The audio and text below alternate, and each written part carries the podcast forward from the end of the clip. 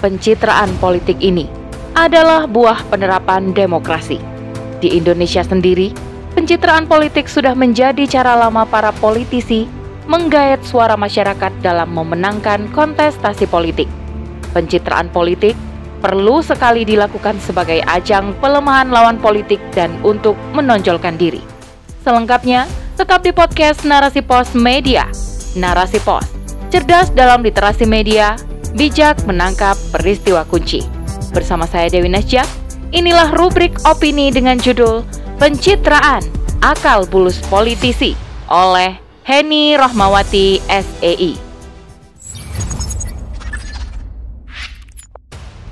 Pencitraan adalah trik utama yang dilakukan para politisi jelang kontestasi pemilihan umum. Media sosial pun dijejali dengan berbagai iklan kebaikan dari seorang politisi. Hal tersebut lumrah adanya dalam rangka mencari suara karena tak lama lagi ajang pemilihan umum akan digelar. Menariknya, dari berbagai kegiatan bagi-bagi ini, ada seorang laki-laki yang menolak pemberian bantuan dan mengembalikan pemberian dari seorang politisi. Seperti diwartakan oleh CNN Indonesia pada Minggu 16 Januari 2022. Fajar Nugroho, Wakil Ketua Pengurus Anak Cabang PDIP Kecamatan Temanggung, segera mengembalikan bantuan dari Ganjar Pranowo, Gubernur Jawa Tengah. Hal ini lantaran ia kesal dan kecewa setelah diunggahnya video kunjungan Ganjar ke rumahnya di YouTube. Video tersebut diberi judul Rumah Reot Kader PDI Perjuangan di Tanah Bengkok yang saat ini judul tersebut telah diubah. Berbagai tanggapan bermunculan. Salah satunya dari anggota DPRD Jawa Tengah Saiful Hadi yang menilai sikap Gubernur Jawa Tengah itu syarat dengan politik pencitraan. Ia menjelaskan, pencitraannya kental sekali, sangat disayangkan. Pak Ganjar itu 8 tahun ditugasi PDIP memimpin Jawa Tengah dan baru ini memberi bantuan kepada kader tak mampu yang disebut punya rumah reot. Kenapa baru ini? Kemarin-kemarin ke mana? Ujarnya. Hal ini bagaikan mendulang di air keruh. Akhirnya, sesama anggota partai saling melontarkan pendapat yang bertentangan. Maka, masyarakat semakin paham akan kondisi partai. Terlihat jelas tidak solidnya dan ke mana arah pencitraan itu. Pencitraan politik ini adalah buah penerapan demokrasi. Di Indonesia sendiri, pencitraan politik sudah menjadi cara lama para politisi menggait suara masyarakat dalam memenangkan kontestasi politik. Pencitraan politik perlu sekali dilakukan sebagai ajang pelemahan lawan politik dan untuk menonjolkan diri. Benar dan salah sudah tidak menjadi bahasan utama dalam hal ini. Suara publik sangatlah penting didapatkan dalam rangka menyuksesi para calon kontestan, sehingga berbagai cara ditempuh untuk meraihnya. Benak publik harus dipenuhi dengan banyak kebaikan-kebaikan dari sang politisi. Hingga kelak masa pemilihan tiba, rakyat akan memilih dengan sendirinya. Apalagi saat ini, partai-partai di Indonesia sangatlah banyak. Maka, persaingan pun semakin ketat sehingga kemampuan mencari suara rakyat adalah yang paling utama. Pencitraan adalah usaha menonjolkan citra diri yang baik di hadapan masyarakat. Pencitraan sendiri sesungguhnya memiliki kesan negatif. Menurut karir coach Reni Suhardono, pencitraan akan menjadi salah manakala orang yang melakukan pencitraan palsu dengan menampilkan sesuatu yang sama sekali berbeda dengan kondisi aslinya. Dengan pencitraan, seseorang akan diarahkan untuk menilai sosok secara pribadi, misalnya sederhana, humoris, tegas, tanpa melihat hasil kerja nyata di lapangan. Seseorang akan digiring pada suatu keadaan di mana sulit untuk bersikap kritis, melemahkan berpikir benar karena dilingkupi kebaikan-kebaikan personal yang tidak menyentuh substansi tanggung jawab sebagai seorang pemimpin rakyat akan banyak disuguhi dengan informasi-informasi yang mendukung dan sengaja dihadirkan agar mempersepsikan kebaikan itu dalam benaknya. Sementara di sisi lain, rakyat tidak memiliki akses terhadap informasi yang benar.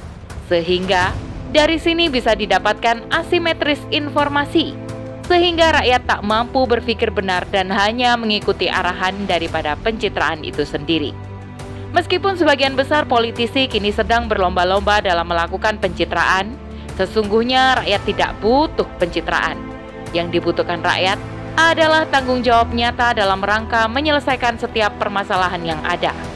Mampu mengatur negeri ini dan mengayomi rakyat dengan sepenuh hati. Jika pencitraan itu membutuhkan dana yang besar, tetapi semua itu tidak berkaitan dengan pengayoman kepada rakyat, maka pencitraan itu tak memiliki arti sama sekali. Karena hakikat pencitraan hanya menutupi ketidakmampuan, kegagalan, dan ingin meraup suara.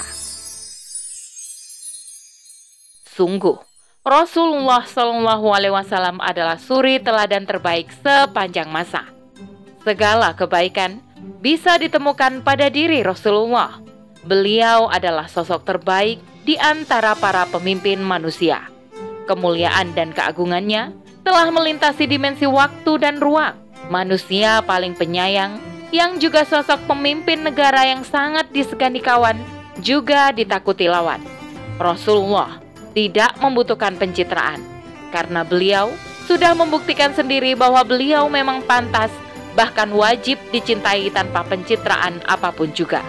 Segala kebaikan tidak pernah kamuflase atau sekedar mencari keuntungan duniawi Bahkan beliau rela mengorbankan dirinya untuk kebahagiaan umatnya, rakyatnya. Begitu pula masa Khulafaur Rasyidin radhiyallahu anhum. Mereka bagaikan bintang-bintang yang terus memberi cahaya bagi siapa pun yang mau mengikutinya. Saat Umar bin Khattab menjadi khalifah, ada sebuah kisah yang tersohor di mana beliau sedang melihat kondisi rakyatnya di malam hari dengan berjalan. Saat itu, Umar bin Khattab ditemani oleh seorang sahabatnya. Saat melewati sebuah rumah, terdengar suara anak yang menangis karena kelaparan. Lalu mereka berhenti dan menghampiri rumah itu. Setelah Umar bin Khattab bertanya alasan kenapa anak-anaknya menangis, dan sang ibu menjelaskan bahwa tidak ada yang bisa ia masak kecuali batu. Akhirnya, Umar dengan penuh tanggung jawab mengambilkan sekarung gandum dari Baitul Mal dan langsung memanggul sendiri gandum tersebut untuk diberikan kepada keluarga itu. Semua kebaikan yang dilakukan oleh Umar bin Khattab tidak serta-merta ditunjukkan kepada semua orang, tapi beliau melakukannya karena rasa keimanan dan ketakwaan untuk bertanggung jawab dengan sebaik-baiknya terhadap amanahnya dan takut kelak tak mampu mempertanggungjawabkan di hadapan Sang Ilahi. Sungguh, sosok-sosok terbaik itu hanya berasal dari Islam. Karena kepribadian Islam yang sempurna telah mengantarkan seorang pemimpin menjadi pribadi yang takut kepada Allah, bukan takut kepada ancaman manusia atau takut ditinggalkan oleh manusia. Wallahu a'lam bishawab.